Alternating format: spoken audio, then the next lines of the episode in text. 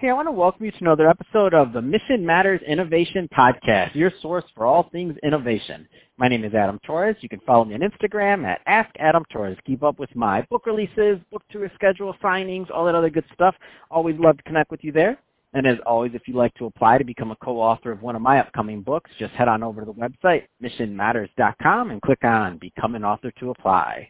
All right, so today I have Jason Reichel on the line. He's co-founder and CEO over at GoNimbly. Jason, welcome to the show. Hey, thanks, Adam. All right, so uh, excited to get into today's topic. So we're going to talk a little bit about uh, revenue operations. But before we do that, let's get a little bit further into what you're doing over at GoNimbly. So tell us a little bit more about the company, please. Yeah, great. Uh, GoNimbly is the world's first revenue operations company. We service organizations who are looking to make their operations part of their revenue strategy. And what that actually means to everyone listening is you typically in an organization have people who are sales operators, marketing operators, uh, customer success operators, people that work uh, on your systems and your processes and enabling your your your frontline go-to-market people. And they've always been considered a support mechanism. And so GoNimbly is in the process of transforming that paradigm into them being part of your revenue generation system. What are the um what which by the way I'm, we're going to go further into this but um just before we do what are the what are the types of companies and or clients that kind of make sense for what you're doing? Sure, I think that revenue operations as a as a paradigm is going everywhere. We're fielding calls from mm-hmm. companies like Coca-Cola, Nasdaq, organizations that are, are are in the more traditional space, but GoNimbly works uh, with high-tech SaaS companies, so Twilio, Zendesks of the world, really high growth organizations, primarily because when you are a SaaS company, you are expected to grow rapidly and you're actually maybe 10 or 15 different organizations in a period of three to five years. Um, and so you really need to continuously realign your expectations and make sure you have sound operational strategies yeah, I figured that your product your, and what you're doing is just, I mean, it's just prime for SaaS and, and what they're doing. Obviously, all companies can benefit from that, right? But um, it seems to me like the real, like, easy fit, if you would, would be these SaaS companies. What are the, um, I mean, a lot, lot of business owners, entrepreneurs, executives listening in many spaces, including SaaS right now. Have a big Mountain View um, crew that listen to us. What are the right sizes and types of uh, companies, SaaS or otherwise, that typically make sense? So in terms of size, this only for enterprise? You mentioned, like, Coca-Colas of the world, or is there also a middle market and small business solution there? Yeah, from a GoNimbly perspective, our average customer is usually in a Series B to IPO um, because we are a subscription uh, organization where they pay a monthly fee to work with our team.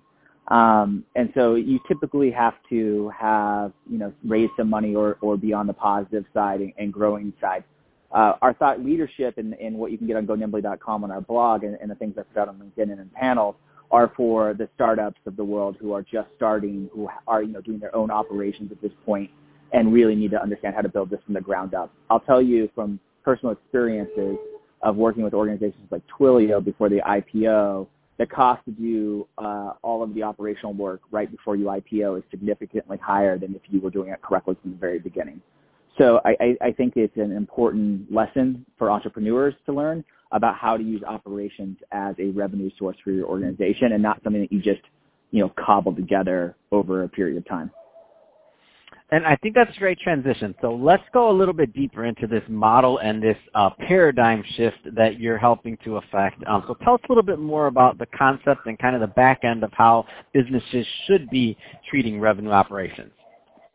Sure. So uh, for people in business, it's very similar to the transition marketing went through maybe 10 years ago. If you guys remember the old uh, adage of, you know, you don't know what part of your advertising or marketing is working, so you just keep spending all of your money on it.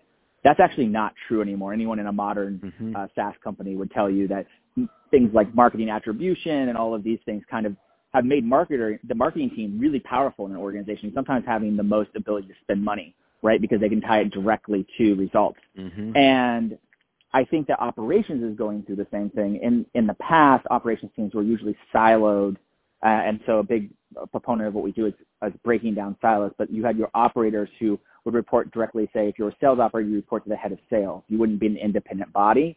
You would be a Mm-hmm. support mechanism of the sales team. And so you were taking all of your directives from the head of sales. Well, that's a problem when re- in reality you're an operator of the business, not the operator of the sales team. Um, and so the biggest part of the paradigm is unifying all of your operations teams into a centralized body who really work on behalf of the business and the customer and work on delivering a personalized customer experience. Uh, the metaphor or, or, or the, uh, the thing I like to like it to is you have your sales, marketing, and customer success.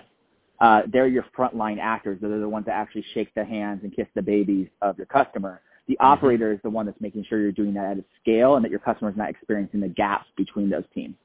Um, and in the past, you know, the gaps were being operationalized because those individuals were reporting directly into those actors. No, I completely get it. And uh and so now like take me through what and obviously this is not going to um we could spend the whole day going through the mechanics of it, but take me through like a just a brief like before after of what an organization that kind of wa- walks into your door what they can what they probably look like and I know this is going to vary right from every organization Yep. size, a lot of different things, but just as a theme if we could. Like they walk into your organization, they have one thing, they start working through your process, they have this shift and, and what they should look like at the other side when it comes out nice and clean, so to speak. Sure, sure. Uh, it's an ongoing it's an ongoing endeavor, but it it is similar to when developers went from you know waterfall development to agile. It's a complete Mm. mind shift within an organization. Um, and so the benefit of it is more return on your LTV of each customer. And so I'll walk through just a very brief example. Of course. Most people come to Go Nimbly because uh, of internal uh, issues. And the internal issues, they always come to us and they say, usually because customer success is often uh, left out of the equation, so I'll just be completely transparent about how customers come in. Our marketing and sales teams are not aligned. We are redoing each other's work constantly. We are not unified. We have no commonality. I don't trust marketing. Marketing says I don't trust sales. Mm. All of this kind of uh, back and forth that happens in an organization and creates entropy in, in an actual organization. And so that's how they come to us and they, and they say, hey, we know that you've had great success in, in bringing alignment. I think alignment is a little bit of a dirty word because the Mhm. actual issue is that they're focused on the wrong thing. Work and running a business is not supposed to be easy. It's not easy to do, uh, run a SaaS company. It's just not an easy thing. Um, but what it's supposed to be is that we're actually pointed at the same North Star metric.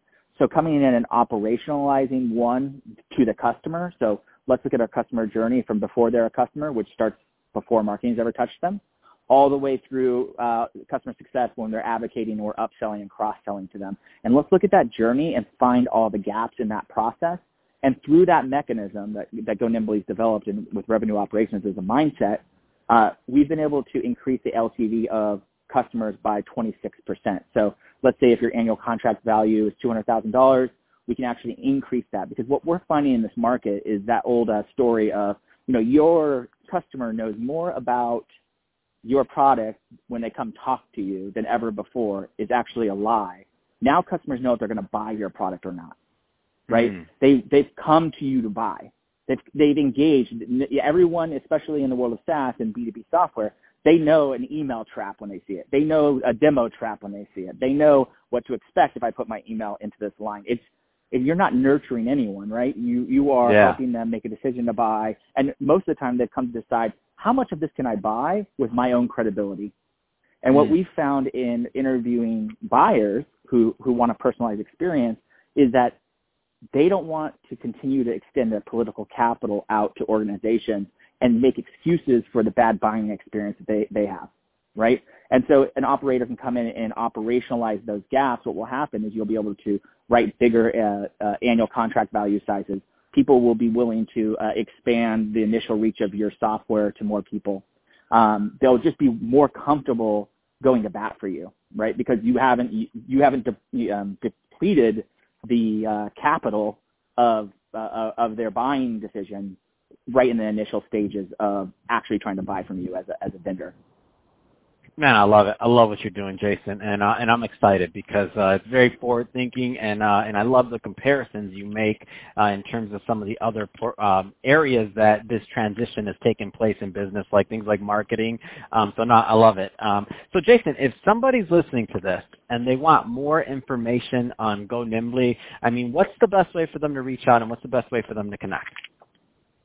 Sure. So those of you that are just are interested in the term of revenue operations, and if it makes sense for you. You know, if you're a leader or, or someone like that, I suggest that you go to gonimbly.com. There's a little RevOps drop down there. There's a guide that we just wrote called RevOps by role, and it talks about how revenue operators, your your your you know operators that you've traditionally called sales operations, marketing operations, should work with each function inside your business. And ask yourself this question: Does my team behave this way already? And the answer is either going to be yes, because you actually are a very dynamic team. Usually if you're on the smaller side of a SaaS company, they'll answer yes.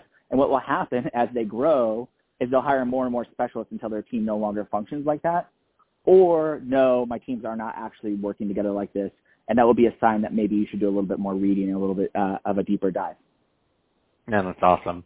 Well, hey, Jason, really appreciate you coming on the show today and uh, sharing more about what you're doing over at Go Nimbly. And uh, to the audience, as always, thank you for tuning in. Hope you got a lot of value out of this. If you did, don't forget to subscribe to the podcast. Uh, leave me a review in the Apple iTunes Store. And if you're watching this on our YouTube channel, Mission Matters Innovation, definitely give us a subscribe there. But also, um, leave us some comments in the video. Love to know what you thought and uh, what kind of things and projects you're working on in your world. Uh, so let's take the conversation over to the YouTube community. And and Jason, thanks again for coming on the show.